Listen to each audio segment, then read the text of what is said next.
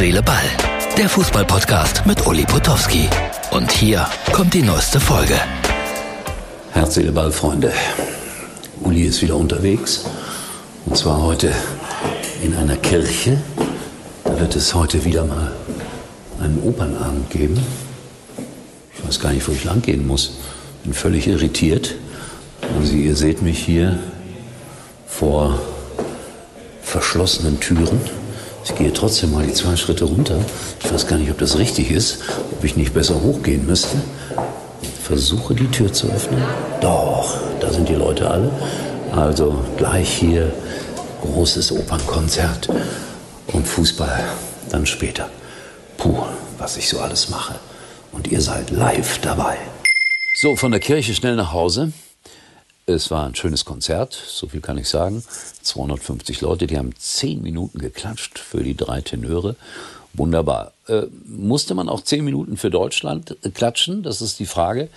Äh, es war, ich habe nur die zweite Halbzeit gesehen. Äh, es war in Ordnung, fand ich. Sehr in Ordnung sogar. Haben sie gut gemacht, haben sie routiniert gemacht und das macht einem ja Hoffnung für die Zukunft, für die Europameisterschaft und für alles, was da kommt. Wir wollen das auch nicht zu hoch hängen.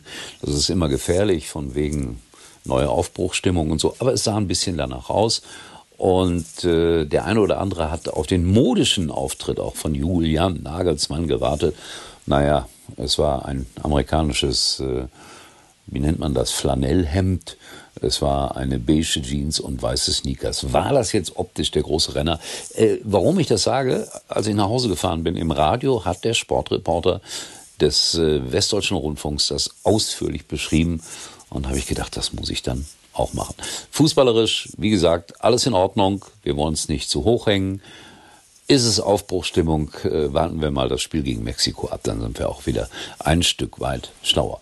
Ansonsten EM-Qualifikation. Äh, Schottland hat 2-0 in Spanien verloren.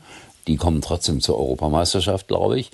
Dann hat äh, Österreich äh, 2 zu 3 verloren gegen Belgien. Also Tedesco, der ja auch belächelt wurde von dem einen oder anderen, erweist sich als guter Nationaltrainer von Belgien. Aber auch äh, Herr Rangnick macht das gut in Österreich. Und ich glaube, beide Nationen werden sich qualifizieren. Italien hat mal wieder gewonnen, 4-0 gegen Malta, aber das ist eigentlich eine Selbstverständlichkeit. Worauf ich besonders gespannt gucke, sogar Luxemburg hat noch eine Chance, sich für die Europameisterschaft zu qualifizieren. Das wäre das aller, aller, allererste Mal. Und ein so kleines Land mit gerade mal 250.000 Einwohnern, das wäre natürlich eine Sensation. Aber das wird schwer. Die haben 1-1 gespielt, unentschieden gespielt äh, in Island. Aber wir wissen ja, wie schwer das ist, in Island gut zu spielen. Ich erinnere mich da nur an den großen Auftritt von Rudi Völler, Herrn Delling und Herrn Netzer, aber das ist lange, lange her. So, das sind so die Ergebnisse des Abends und äh, ich verabschiede mich jetzt äh, von euch, weil auch ich äh, ja einen harten Tag hinter mir habe.